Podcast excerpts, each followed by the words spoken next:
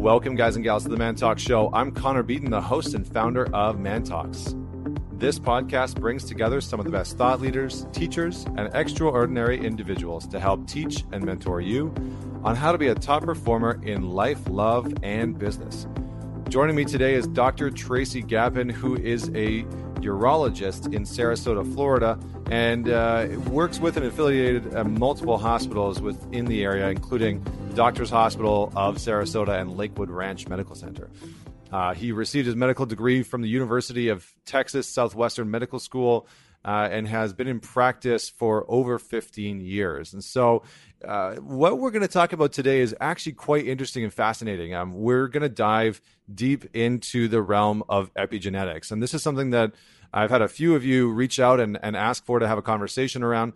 Um, and and so we're going to start with an understanding, just kind of like revisiting some some high school uh, science and talking about DNA and what it actually consists of and why it's important. Uh, we're going to talk a little bit about epigenetics, uh, how they came into being, and and what we need to know about them, what the sort of like average person needs to know about them, and then we're going to talk about some of the things that actually impact and affect our genetics on a daily basis.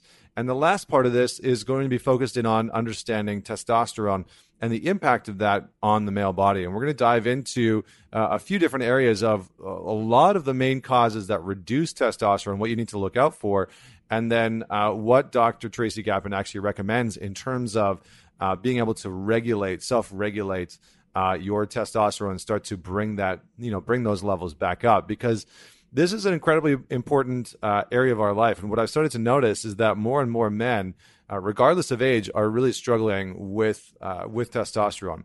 And that guys, you know, as soon as in their early 30s or late 20s, can start to feel a, a reduction in their, you know, drive and their desire, in in their uh, energy levels, in their cognitive functions, you know, in their sleeping patterns and all of that will can be impacted by your testosterone. So what I want to just say before we actually dive into this is go get a checkup.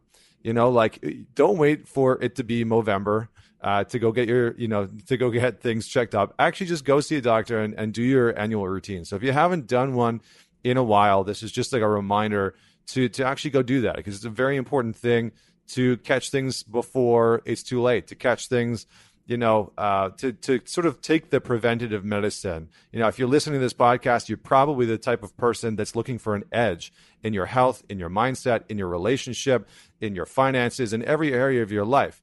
And so, part of having your edge really on point, part of expanding and living your purpose and being the best husband, father, mother, wife, whatever it is, whatever you are aiming at being the best of in your world, part of that is having your health in order. And so, just uh, just a little nudge to go and do your annual checkup. Uh, lastly, uh, we have the Alliance coming out beginning of November. Um, we have a whole new structure. I would love, love, love for you guys to check it out. You can check out, uh, go to mantalks.com forward slash the Alliance, or just go on to mantalks.com and check out the Alliance as we are opening it up and uh, we have made it much more accessible. It's going to be an incredible group of men from around the world focusing in on developing a sharper mindset uh, moving through relationship challenges, building intimacy with your partner, uh, building a deeper sense of wealth and professional development. And so we're going to have weekly challenges and weekly virtual calls with men from around the world that I'm going to be leading. It's an incredible, incredible uh, program and group of men. So I hope that you check it out and uh, join. So that's it. Without any further delay or ado, uh, please welcome Dr. Tracy Gapin. Hey there. Thanks so much for having me. Yeah, listen, I think this is going to be a great conversation, and uh, I'm excited to dive in. And, and, you know, from what I've read about you online and the mild online stalking that I did and, and research, uh, it sounds like you have uh, uh, really an, an, incredible story and incredible background. And I think that, you know, both the both the men and women that that tune into this show are definitely going to gain a lot from this episode. So let's um let's just start off with the question that I ask all my guests, which is tell us a story about a defining moment in your life that made you who you are today. So, you know, I uh, um, I, I, had a fairly fairly troubled or difficult childhood growing up. Um, my my parents divorced early, and I, I learned kind of firsthand. I experienced how important it is to have a strong, powerful man or husband, father in the family. And so, um, I, I, I, personally um, felt the effects of that and how important that is. And uh, when I was very young, I decided I want to be a doctor, probably, I don't know, maybe third or fourth grade or so. And uh, when it came to medical school and it was time to, to decide on my specialty, I, I chose urology and I became a urologist. And I, I have a very strong focus on men's health. And so it's pretty powerful now that I am able to really focus on helping men be better fathers, husbands, and leaders in the world. Um, and that's a really important um, mission for me. And I, I, I take um, a lot of um, pleasure and pride in, in helping men do that. I, uh, um, I've had my own health issues. A couple years ago, I was uh, not really paying attention to my own health. I, I was busy raising two little kiddos and um, working really hard, a, a full time uh, clinical practice here in urology. And I went for my first physical exam with, with my primary care doctor. I finally got my, myself a doctor and I went to see him and um, I, I, hadn't really realized it, but I was actually markedly overweight. I was um, over 200 pounds or uh, right at 200 pounds. And um, I had uh, a high cholesterol. I think my cholesterol was about 245 at the time. And um, I was in pretty bad shape and uh, not in good health. And so it was really um, um, dramatic, eye-opening moment for me to recognize my own mortality and realize that I had to kind of, kind of um, pay attention to myself. And, and I was so busy helping other men focus on their health that I wasn't focused on my own. And so I've used my experience both in clinical practice and my own personal experience to really guide how I help men optimize their health, optimize their performance. And not really in the disease model, not really in the sick care model like they teach in medical school, but really more focused on the on the proactive health model. And, and that's where epigenetics comes in to really help provide a, a personalized approach to um, helping men optimize their health and performance and longevity. Very nice, man. Yeah, very nice. I think that's a very like relatable story for for a lot of guys. You know, in, in many ways, I think a lot of guys have gone through that experience where you know they just kind of get hunkered down, head down. You know, trying to work on business, trying to work on their career, their finances, like juggling the the act between everything, especially when kids come in. I, I, you know, I see and work with a lot of men who come into our mastermind groups and, and into the alliance who, you know, that seems to be a huge, huge shift for them. As soon as they get married and have kids, something fundamentally shifts.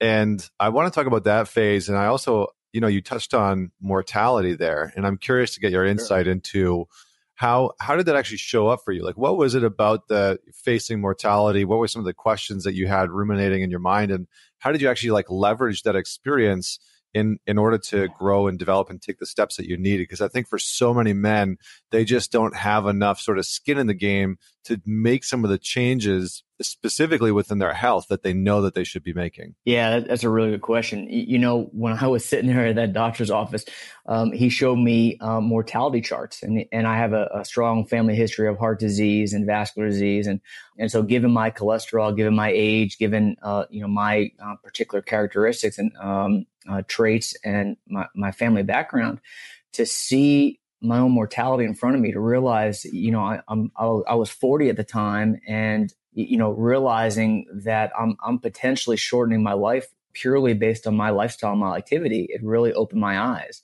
And it, it kind of helped me realize that I need to pay more attention to lifestyle. And that's really what, what epigenetics is all about. You know, it's the fact that we can through our own habits our lifestyle what we eat and, and what we do our movement our, our, actual mindset our uh, how we handle stress and how we sleep all these parts of our life can actually directly affect our mortality and, and, and increase longevity and, and help us live a healthier happier stronger life and so it's really opened my eyes to a whole new field um, that's called epigenetics that I find fascinating. And, and it really applies to every one of us. It's just a matter of being aware of that.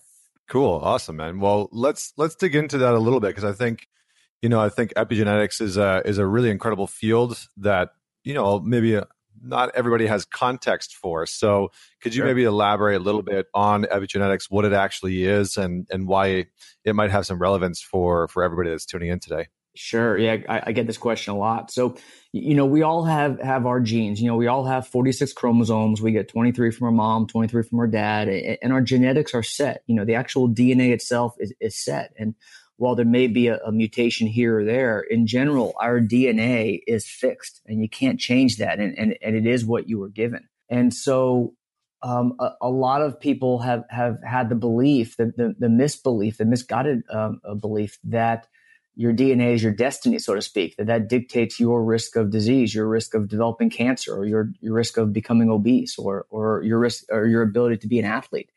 And it's just not true. And, and the reason for that is what's called epigenetics. And so epigenetics is related to the epigenome, which means what's around your genes. And, and what that means is there are proteins and there are different molecules around your genes that affect the way it's expressed.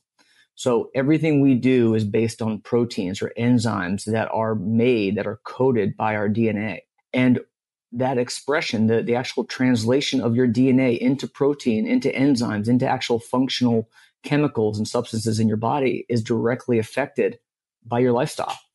And so, a, a good analogy that I, I, think helps people understand this concept is sheet music. So, if you look at a, a page of, of musical notes on a page, one musician may play that completely different than another. Now, it's the same notes, okay? but the way it's played can be very, very different. And so this is really a good analogy for epigenetics, where your DNA, your genetics may be uh, what they are, but how you play your music, how you play those notes, i.e., how your genes are expressed, is directly affected by your lifestyle.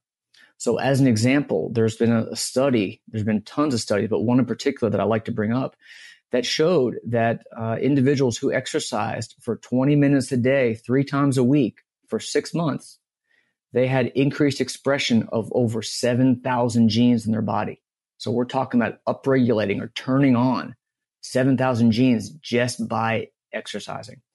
So it's pretty amazing how we can affect the expression of our genes and ultimately affect our health and our function simply by our lifestyle choices. Yeah. And so, you know, you, you mentioned the study about working out and, and being able to turn on these these different genes and the different expressions of the of those things. So really is is a, some of your work being able to see and understand how like what are some of the different components? Like you mentioned working out but what are some of the different contributing factors that actually lead to uh, lead to this shift that you're talking about this change that you're talking about within our genetics within our dna yeah so you mean at like at the molecular level or specific examples of our lifestyle and how that affects it? Uh, specifically with regards to like our lifestyle and and some of the yeah. things that contribute okay. to those shifts. Sure sure. So you know our, our genes uh, to a certain extent dictate how uh, our body performs, but we can alter them. So, for example, there are genes related to how we handle food, how we handle nutrition. So, for example, there are, are, certain people who, based on their genetics, they may do better in terms of building muscle and burning fat and, and, and metabolism with a, a, higher protein diet and a, a lower carb diet. Um, my wife and I, we've actually uh, done our, we've analyzed our genetics, and, and, and she, for example, does much better with a uh, more of a, a, high complex carb diet and lower protein, whereas I do better with a higher protein, lower carb diet. And that's specifically related to particular SNPs, which are single nucleotide polymorphisms, which are, are, are parts of your genetics that can be affected, um, uh, that can directly uh, relate to your lifestyle. And so, uh, so that's a good example. Uh, there are a lot of genes related to uh, sleep and our sleep cycle, our circadian rhythm, um, our our sleep onset, our sleep latency. And so, um, a lot of uh, men who I, I treat for issues with obesity, issues with uh, metabolic syndrome, low testosterone, a lot of it's related to sleep. And so, I work with them a lot on on the particular genetics related to sleep and how we can improve their sleep. You know, not just through the the, the hygiene that we hear everyone talk about. Um, you know, dark room, cool temperature, no light, no blue lights before bed, all that kind of you know basic hygiene stuff.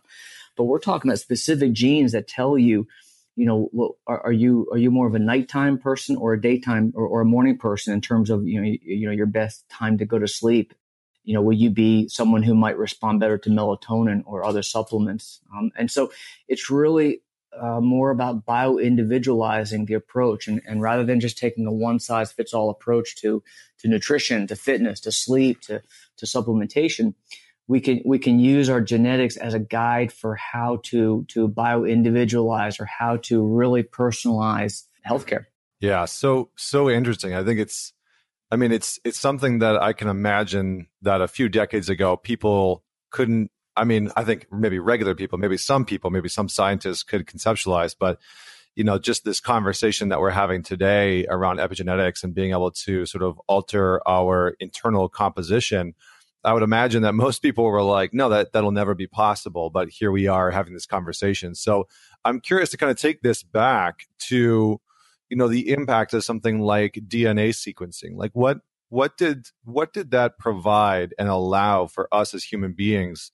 What did it actually open up for us in terms of our day to day life. Because I think we can oftentimes look at these at these sort of advances in technology and advances in health and breakthroughs and understanding, but not really actually have a context for what that makes possible for us. So, so when we did actually map DNA and, and figure out DNA sequencing, I think it was I'm actually not too sure. I think it was like 15 or 15 or 20 years ago now what did it actually open up for something like the health industry from your perspective? Yeah, you're absolutely right. It's it's pretty fascinating how how much has changed. Um, you know, when I was going through school, through through college and medical school, we, we talked a lot about genetics, and we learned about you know the the, the nucleotides. We learned about DNA and, and messenger RNA and, and ribosomes and all that stuff and it was pretty much set like like hey this is how it is. This is these are the genes this is the genome and and um, at that time they hadn't they hadn't identified every single gene like they have now but um, it, it's come such a long way in our understanding and and to to realize how amazing it is how uh, what, what significant capacity we have in our in our DNA it's really incredible. So having all of the the sequencing done what that enables us to do is is now focus really on the epigenome you know the the, the genes have all been been identified. Now we can really look at at individuals and, and look at uh, you know population wide genetic material and start to identify um, the, the, the polymorphisms that are important. You know what what genes relate to what disease and how can we potentially modify those with lifestyle. There is uh, there's been a dramatic shift toward um, all these genetic assays toward these direct to consumer companies that will um, give you a, a, a, template, you know, where they can analyze your genetics and, and look at these specific single nucleotide polymorphisms that they feel are important and tell you, hey, you're at higher risk for for um, Alzheimer's disease, or you're at higher risk for vascular disease, or or you're you're a better athlete in terms of um, aerobic activity, or you know, uh, running long distance rather than than sprinting, or rather than than you know, uh, uh, muscle um, uh, building and so it, it's opened this entire new world of, of healthcare that that it is really we're just on the on the edge of it. We're really at the tipping point of it, but it also brings up some problems, and and that is that there are um, a lot of companies out there trying to make money off of this now. And so what I mean by that is is um, you can run a template. You could take someone's genetics and run a template, and based on on certain genetic data you know what's out there you, you, can say that that one particular gene one particular single nucleotide polymorphism of a particular gene may put you at risk for a certain disease and now these companies can put together a template and sell you that in and of itself and it becomes a slippery slope where the consumer may look at these and believe them to be real um, when in fact it, it's so much more complex than that. And, and I think this brings me to to a, a, key point that I think is important to to to bring up, and that is that that that we as humans are so complex. There's so much um, variability. There's so much individuality involved that a, as amazing as uh, epigenetics is, it has to be applied. It has to be applied by an actual human.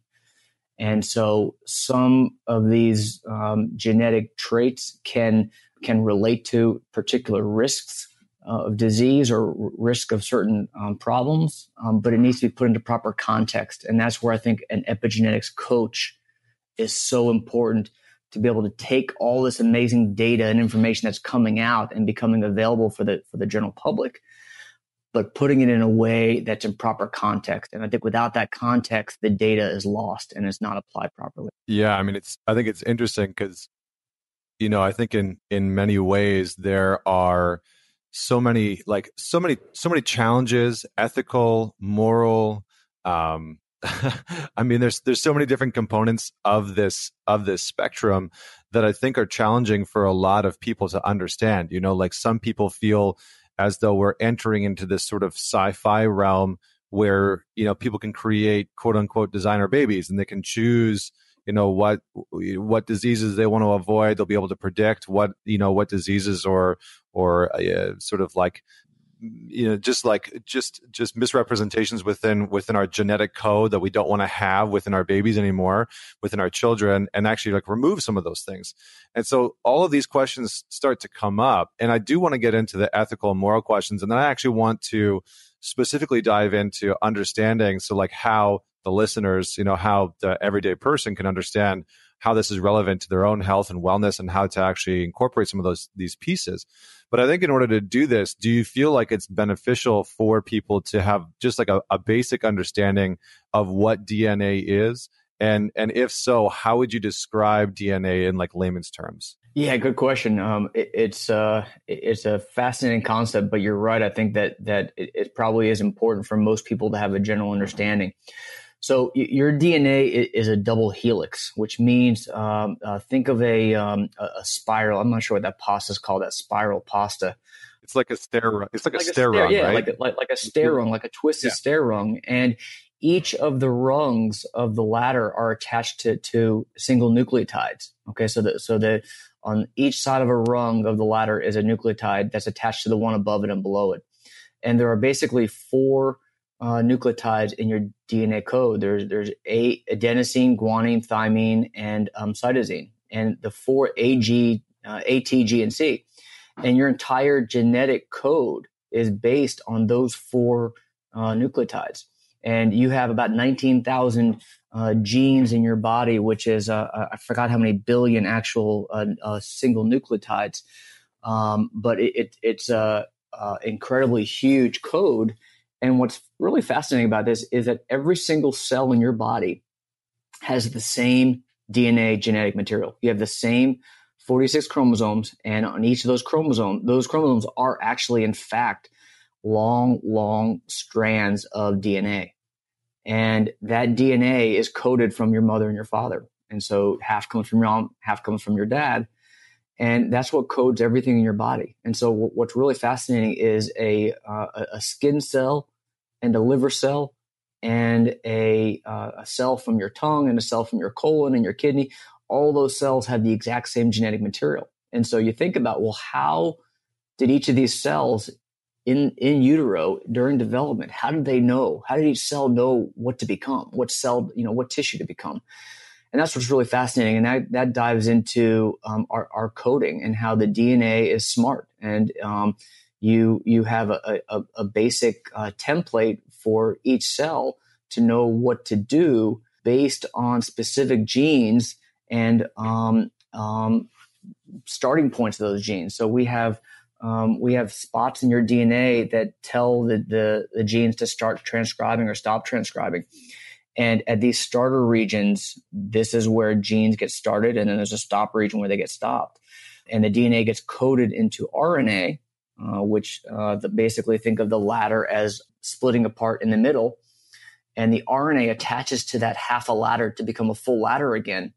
And those RNA pieces are what ultimately is used to create proteins, to create enzymes. And so the DNA is the base upon which the RNA and then subsequently the proteins are founded. And so for your body, for each individual cell to know which part of that DNA to start coding and stop coding when and where is truly fascinating. Um, but that's the basis for, for epigenetics is to is to focus on the particular genes and how we can affect the the expression of those genes. Um, again, it all comes back to our actual lifestyle. Very cool. And so, would I mean, I know this is sort of like a dumbed down version, but it, it, made sense to me when I when I heard it. Um, I heard someone describing DNA as sort of like the informational hard drive of existence in some way of like life. So is it is it just about information storage or is it is it that is it more than storage? Like is it is it storage and processing or how would you categorize that if you're using sort of like a computational or like computer based analysis uh, uh, or metaphor yeah sorry. sure of your actual dna you're talking about? Yeah Yeah, I mean, it, it it's fascinating. It stores everything. It's both storage as well as functional. You, you, know, you have genes that, that are technically stored from your ancestors from from millions of years ago. Your gene, our, our genetics have been changed over time. You know, about ninety nine percent of our genes are identical from one human to another. Um, there's very little variation. It's just about one percent of our genetics that actually varies. Um, and that one percent is what uh, accounts for a difference in our appearance and different difference in our risk of disease and our difference in um, you know athletic ability or or um, intelligence or whatever. And so the the the code of our DNA is what defines all of that, and it it uh, affects every one of us um, in, in, who we are. And and and what's more fascinating than that even is that what we do, our lifestyle, can actually affect our offspring as well. And um, I'll give you an example. Um, there, uh, and this relates to, to men's health. You know, my particular focus, and, and I talk about testosterone and fertility and, and you know sexual health a lot. And um, it, this relates back to, to the 1940s to 1970s. DES, which is a type of estrogen, was given to pregnant women at the time because it was believed that it uh, reduced the risk of um, premature labor. And so every pregnant woman uh, to avoid miscarriage or premature labor, they were given DES. Well, this was stopped in the 1970s when they realized that the female offspring of these women were having a markedly increased risk of vaginal cancer. And so this was, it was stopped at that time. But what we have actually found since then is that there has been a dramatic drop in fertility in the men who are offspring of those women as well. And so how this all relates back to your question about DNA is that it is believed that from an, a, a transgenerational epigenetic effect, the fertility of these offspring have been affected for generations following from that maternal exposure to DES. So what that means is the genetic expression of the the the sperm cells of the um, the testicle tissue of the men who are offspring of those women uh, the genetic expression was affected by the maternal exposure. So the genes are not expressed the same way for generations that follow, and that's all because of that maternal exposure. And so it, it's fascinating how, um, yes, the DNA uh, holds and it, it, stores all of our, our information, but it's also directly uh, associated with our, our actual function and our performance. And in this case, you know, testosterone and, and fertility issues. Mm, interesting. And and how much of our DNA is actually used? I think I I think I read somewhere that uh, like something like 93% of our DNA is I don't think it was unsequenced, but it's it was it's unused or or not activated or something like that within our daily within our daily use. Is that accurate? Or am I like totally off yeah, base here? Yeah, no, no, you're right, and and, and I can't tell you. I remember the exact number of, of, of how much of it is used, but you're right. A, a, an extremely high portion of our DNA is is never is not used at any one particular time, um, but our body knows when to employ it or when to use it at the right time. Yeah, it's pretty amazing. Huh. Okay, interesting. And then what about like what about things like DNA damage? Because I feel like part of what you're talking about is that there are incongruencies or inconsistencies or or that you know in, in the specific example of of you know low testosterone levels or you know low estrogen levels in some of these uh, cases that you're talking about is this about actual damage to the dna or is this just about the the sort of like biochemical composition of the human body that's impacting and and shifting and manipulating our dna yeah, great, great question. It's really not DNA damage. And so that's a, a, very important distinction. So DNA damage is like a mutation. That's where you, you have an actual change in the DNA code that will result in, in uh, sometimes nothing or some, you know, if, if it's, if it's not part of a particular gene on the DNA, then nothing. Or if it is part of a DNA, uh, is part of a gene, then it could have dramatic effects on, on gene expression and uh, gene production and ultimately could lead to you know disease or, or, or cancer or you know cystic fibrosis or, or whatever you know problem may may come as a result of that mutation. But we're not talking about mutation. When we talk about epigenetics, we're specifically not talking about mutations. We're talking about the actual expression of genes. And so what that means is is that there's a there's a a, um, a dimmer switch, if you will, for your genes. Okay. And that has to do with the, the starter region or the promoter region of a gene on your, on your DNA code that tells that gene to turn on or turn off. And this has to do with uh, processes we call methylation or acetylation, which are different um, processes around the DNA itself. And that's why it's called epigenetics because it's around the genes. We're not actually affecting those individual nucleotides in and of itself. We're actually affecting the expression of these genes, and that has everything to do with what's going on around the DNA. And so epigenetics refers to acetylation, uh, methylation, microRNAs, and, and other um, processes of uh, uh, of your body that affect the way those genes are expressed.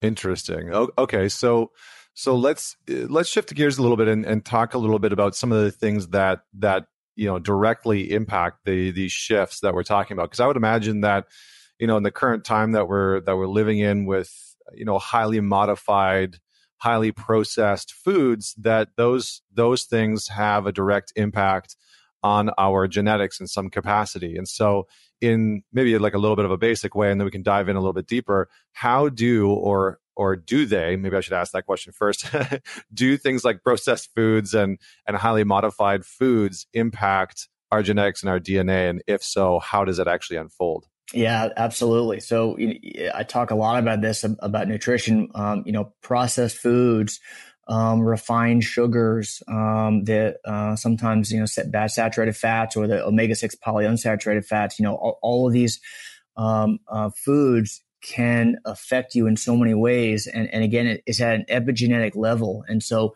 um, we're talking about um, your body's ability to metabolize. Um, you're talking about muscle function. You're talking about endothelial function, the lining of your blood vessels, and, and the elasticity of your vascular system. Um, we're talking a microscopic level at all these parts of your body when you're eating uh, foods that are not good for you, like that, like specifically processed foods then you know packaged processed refined foods uh, i'm talking about then it, it, happens at an epigenetic level where again we're not changing your actual genes. We're changing the way your genes function and the way your body performs. And so when i talk about optimizing someone's performance or reaching full human potential um, we're talking about maximizing your capacity to do what you are able to do. And you you know if you're eating those kinds of foods you're just not able to do that. You may think you are but you're nowhere close to optimizing your potential um, and that comes down to the actual expression of your genes at really every level mm, interesting okay and so let's let's just start and let's just look at something like testosterone because i think from my research, what I've started to see and really notice is that for men specifically, you know, testosterone plays such a huge, huge part of our everyday lives, and there seems to be a bit of an epidemic on on testosterone just dropping significantly amongst men.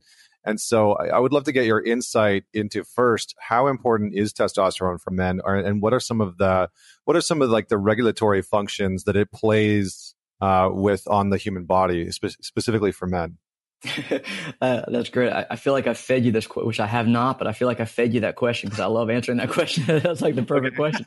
Yeah, that's great. great. So uh, yeah, so so yeah, I I am such an incredibly uh, a huge advocate for optimizing testosterone levels. Um, testosterone is, is really I believe, mandatory for um, maximum um, function in terms of so many parts. You know, cogn- from a cognitive standpoint, your ability to to focus, uh, your memory, your your your mental acuity, um, your your concentration, your ability to to basically be at, at your your mental best.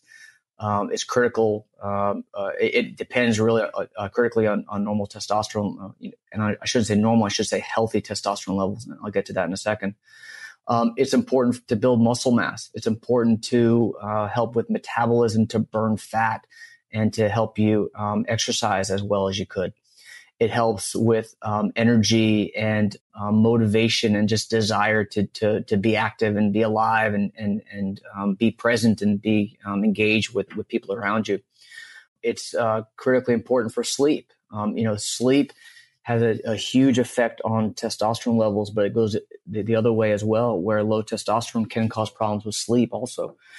Testosterone is important, obviously, from, from a sexual standpoint, um, for libido, for sexual desire, um, for sexual performance. It definitely plays a role.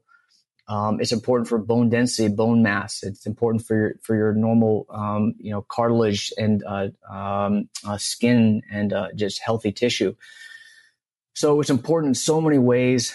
Um, I think having optimal testosterone levels is really one of the most important things um, for for middle aged guys um, like me to focus on. Um, and and so many body systems depend on it.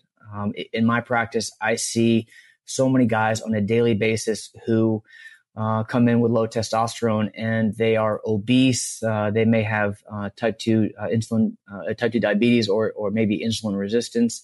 Uh, they have metabolic syndrome. They have high cholesterol. Um, they have difficulty losing weight. they have low energy. They're they're sluggish, and they can't seem to get out of that rut. And it's funny, they come to me because they're having a hard time getting an erection and they're, they're not really aware of all these other huge issues uh, that are involved with low testosterone. So it, it really is so important that guys have optimal testosterone levels. You're, you mentioned an epidemic, and, and I'm uh, I'm really outspoken about this. That um, it absolutely has become an, epi- an epidemic where our testosterone levels are 20 to 30 percent less than they were about 20 years ago, um, age for age. And interestingly, that actually um, uh, discounts uh, takes into account um, uh, obesity and, and other um, health factors as well. So you can't just blame it on being obese or high cholesterol or metabolic syndrome or, or, or other issues. Um, and I believe that that's really due to um, estrogenic exposures uh, in big part. Uh, you know, I mentioned DES and, and uh, maternal exposure to DES back in the in the 1940s to 70s. Um, but there's a huge issue um, in this day and age with our diet. You know, with the the, the soy. Um, there's atrazine in our in our uh, plant and our herbicides, um, in our soaps and detergents. There's there's triclosan and in our sunscreen and in our in our cosmetics. Um, you know, everyone's probably well aware of BPA and phthalates and, and plastics and uh, water bottles and stuff like that as well. Um, birth control estrogens are everywhere as well. So, I mean, there is a massive, massive worldwide increase in estrogenics that, is, that are crushing our testosterone levels. And so you're right that there truly is an epidemic. And a lot of it comes down to, I believe, uh, these exposures that we need to really mitigate. Um, did that answer your question? yeah, I think definitely, man. I mean, know, I was gonna I was gonna dive in there because I think you know you one of the things that that I've noticed is that you know there's there's guys that I know who have had you know had a recent checkup and found that their testosterone levels at the age of like 30 or at the age of 35 are significantly significantly below where they should be. And these are like mm-hmm. you know they're they're guys that are in great shape. They're guys that are like the the they are the types of men that you that I in my own perspective would have never guessed have anything going on with with testosterone or have an issue with testosterone. And so, um, you know, I kind of want to get into a, a two sided thing on this and and really see, uh, you know, first what are some of the main you, you've you've laid out some of the main causes, which I think are good. Um, but I would love to dive a little bit more into this. Like, is our sedentary lifestyle does that contribute to it?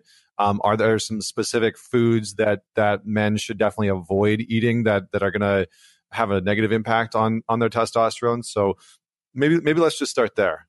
Lifestyle definitely plays a huge role. So, uh, you know, exposures is certainly one huge factor.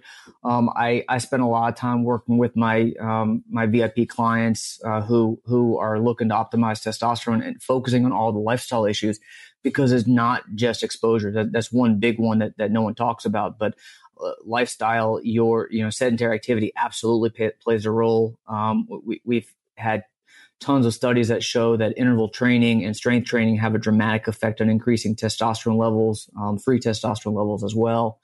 There's been tons of studies that show that nutrition has a huge effect on testosterone.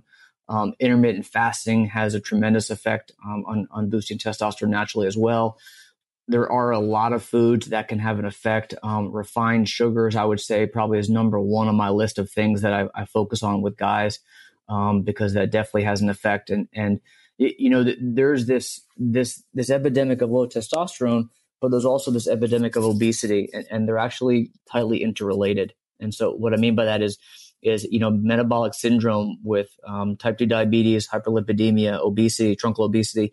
And you know that's associated with chronic inflammation and that's associated with low testosterone and, and it's associated with increased mortality as well. And so i think we're all going down this very dangerous path of uh, of poor lifestyle that is absolutely like you brought up 100% having a dramatic, uh, dramatic impact on testosterone levels. Yeah, yeah. I mean, that's I think that kind of like lays it out there in, in a very real way. And so some of some of the things that we can do, like if we could just look at for a second some of the direct things that we can do. You know, I've sort of seen um, different diets laid out to support with testosterone, but I'd love to get your perspective on because uh, it's it's kind of hit and miss, right? Like I think we, you can go on the internet and because this has become such a big problem for men, it's also turned into like a big potential um, a bit of a shit show when it comes to guys trying to sell other guys' products of like, oh, yeah. boost your testosterone, like testosterone boost. This is the powder that you need to buy. And I think that we can, yeah. we can fall in this slippery slope of just like really, um, really sort of like sketchy, uh, you know, research and and not really fully formed opinions. And and so I'm curious to get your insight. Like, what are some of the things that that from your research that that you know of that are going to help redirect. So if somebody's having you know low energy, they know that they have low testosterone, it's below the average of where they should be.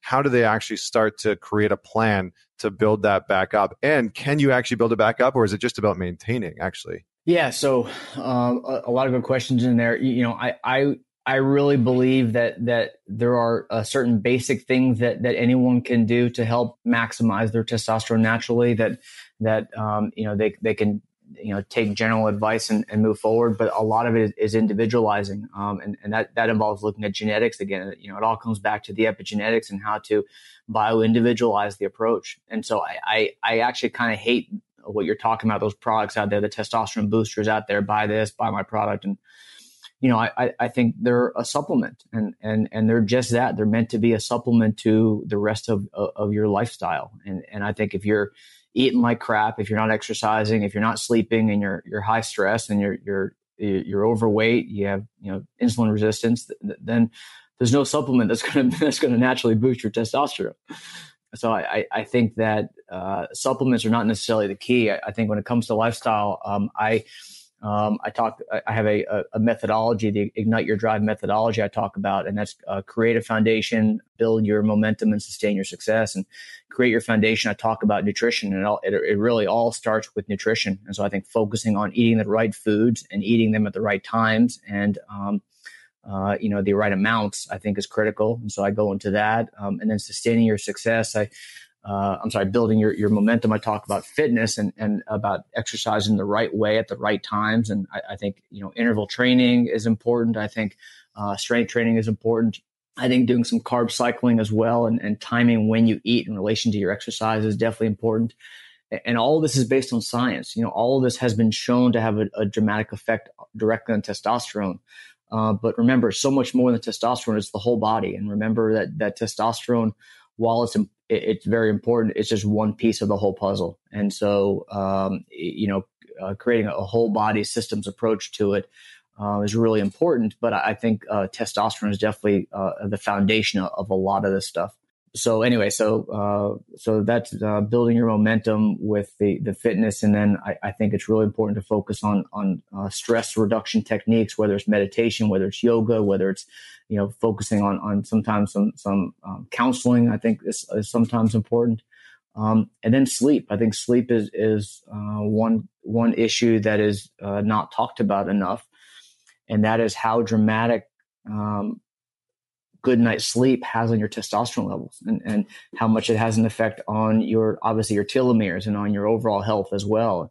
Um, but specifically for testosterone, uh, sleep has a dramatic effect. Um, and in sustaining your success, I talk a lot about mindset, how mindset can have an effect on testosterone as well. And that, that more has to do with, um, you, alluded to the fact of how can you get people to actually do this and, and are they going to stay consistent and are they, are they going to, are they going to be committed to, to making, you know, long-term lifestyle changes? And then ultimately you know supplements can be a part of it but but not until you incorporate everything else. And so supplements come at the end of that. I talk a lot about um, from an exposure standpoint i talk a lot about things to do to to eliminate our exposure. And uh, you know you'll hear all over the place that you need to you know avoid water bottles and you know plastic water bottles. And that, that's definitely uh, just the tip of the iceberg. I, I think uh, there's so much more that we can do um, for example, storing foods in plastic containers in your refrigerator or cooking foods in a plastic container in the microwave it, it is awful. um, you're leaching all of the chemicals out of that plastic into your food and into your water. Um, I think soy has been shown very clearly to uh, have high levels of estrogenics, um, and, and, soy is really something that, that um, guys can avoid if they're trying to boost testosterone. Um, I think we could look at um, you, you, know your balance of omega threes to omega six uh, intake, and you want to obviously you know increase your omega threes and, and, limit your omega sixes as much as possible. Um, olive oil is great. You know the monounsaturated fats are great for you. Uh, the other big thing with with diet is water intake. You know, I have switched to a, a Berkey water filter. So our water is is grossly contaminated with chemicals uh, is, uh, and estrogenics. And so um, I have a Berkey, as B E R K E Y, water filter that I use for my drinking water at home. And um, I've switched from uh, plastic water containers to uh, strictly stainless steel. Um, so th- these are just a few of the things that you can do just from a nutrition standpoint. Um, from a, from a, a lifestyle standpoint, uh, the other things are personal care products, like like anything that has a fragrance in them. Um, they're, they're, they tend to have high levels of estrogenics. Um, laundry detergents, um, stuff like that. Your sunscreen, for example, is a, is a big culprit. Has a ton of estrogenics in it.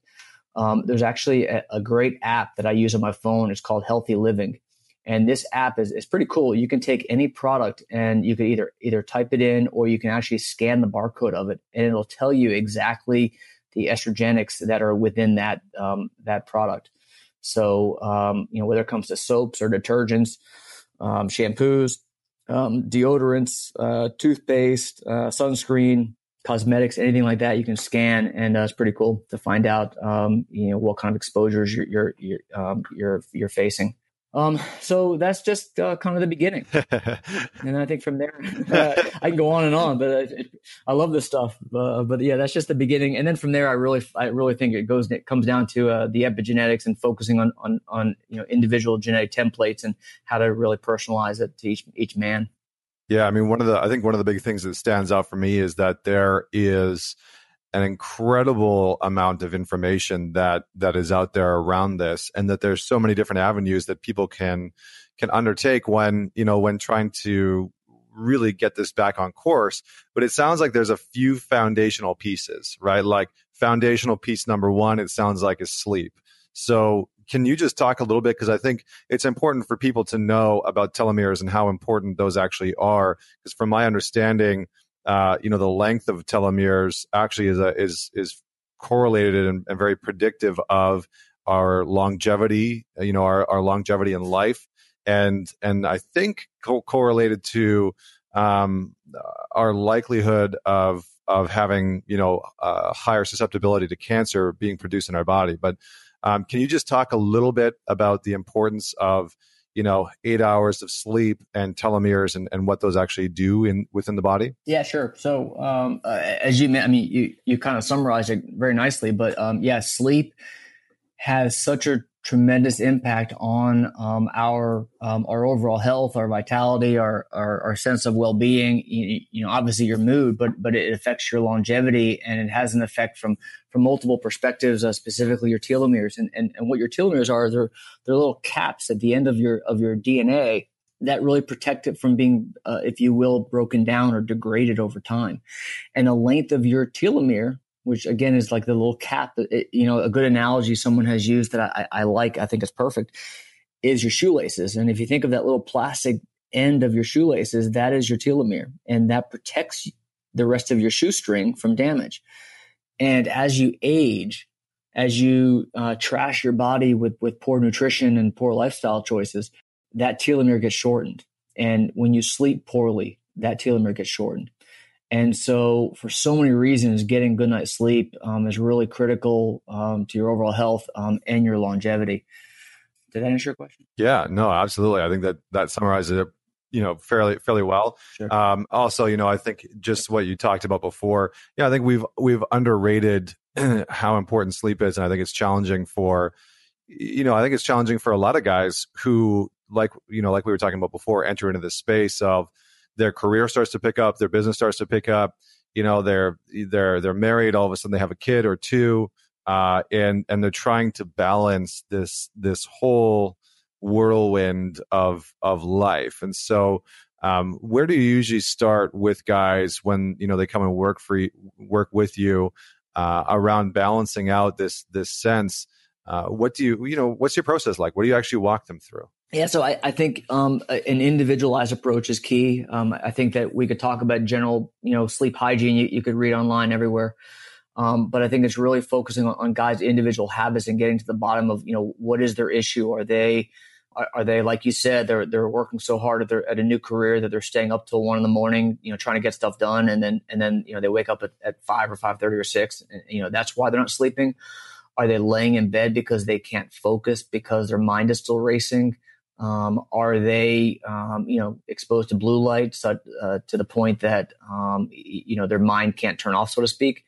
Um, do they have melatonin deficiency? You know, do they need melatonin? Do they, um, you know, uh, do, do, they practice good sleep hygiene? Um, do they know where their sleep is? A lot of guys don't even really realize there's a problem. And so I think using an, an Oura ring or a Garmin or something that actually tracks their sleep um, I, I, think is really the beginning of it to, to individualize it and, and, know what the issues are. So it comes down to, I, I think guys who have this kind of problem, you, you, you, know, I would say you really need a coach. You need someone to help kind of guide you through the process and, and, and individualize it to your personal um, um, issues and, um, and, and make the appropriate choices from that. Awesome. Awesome. Well, listen, I, I appreciate that. And I feel like we could dive, you know, further and further into the conversation around DNA and RNA and epigenetics and DNA sequencing. And, you know, I, I, I think the last, the, really like the last question that I have for you is in and around maybe like, and this is a little bit out there, but, but in and around what, what is possible when it comes to our DNA and, and maybe just a few examples of, where this could lead us in 10 20 50 years and and what's not possible because i think there's also some some pretty crazy myths out there around what dna uh, could potentially do for us. Sure yeah there's the you know the CRISPR the CRISPR um, uh, thing going on. Um, there's all kinds of talk on genetic splicing and and like you said creating babies with the certain traits that you want and um, I, I think it's a, a, fascinating concept, but it's certainly a, a slippery slope. And um, you know playing with genes is uh, is enticing, but I think it's Pandora's box, and I think that uh, a big problem with it is it's not so simple. And what I mean by that again is what I mentioned earlier, and that is that the human body is complex, and to think that one gene equals one trait is really a mistake. And, and that goes back to a lot of these, you know, direct to consumer products like, you know, 23andMe and other companies that, that give you this report one particular gene does not equal one trait. And so when you go and try to start doing splicing and taking out one gene and replacing it with this gene, you, you don't recognize the effects that it has. And, uh, you know, I love the movie Back to the Future. when I was a kid, I thought that was such a cool movie. But it, it's kind of that concept where you don't realize the, the huge ramifications that one change can make on everything else around it. And so the human body is complex. And so uh, to, to think that you can change one gene and have just one single effect is really uh, short sighted and, and, misguided. Yeah. yeah, so so powerful. And all right, well, listen, man, I, I appreciate that. There's actually a great show that I watched the other day in in prep for this on Netflix, and they had like a Netflix uh, show called Explained, and and they had like a they actually had one on CRISPR and DNA. And there's a John Oliver last week tonight that was on CRISPR. And so I kind of like dug dug into this to kind of see, you know, what's going on in the in the DNA uh, world and with CRISPR and you know genetic sequencing and whatnot. So for everybody that's out there listening, if you wanted to just explore this topic a little bit more, you can check out uh, Explained on Netflix. And there's a specific episode called uh, designer babies, and they actually talk about you know some of the things that that you just brought up. And then there's also a last week tonight with John Oliver episode that you can check out all about CRISPR and some of the ramifications of that. So um, awesome. Well, listen, Tracy, thank you so much for for being on the show. I really appreciate it having you uh, on on the show today, sharing your wisdom. Hey, you got it, man. Glad to talk with you. And uh, for everybody that's out there listening, if you enjoyed uh, what we had to say today, definitely go check out uh, Tracy's website. It'll be in the show notes and uh, you can check him out, check out the work that that he's doing uh, in this area, and dive a little bit deeper. Uh, don't forget to man it forward. Share this podcast episode with just one person. Goes a long way to getting it into the ears and into the phones of other people. Don't forget to leave us a rating and a review as we are trucking up through the iTunes charts. uh, over the last few months. So thank you so much for everybody that's been sharing it out through Instagram and Facebook. I appreciate every single one of you. And don't forget to tag me so I can give you a shout out. So until next week, this is Connor Beaton signing off. Join me next week for another inspiring conversation with another inspiring individual.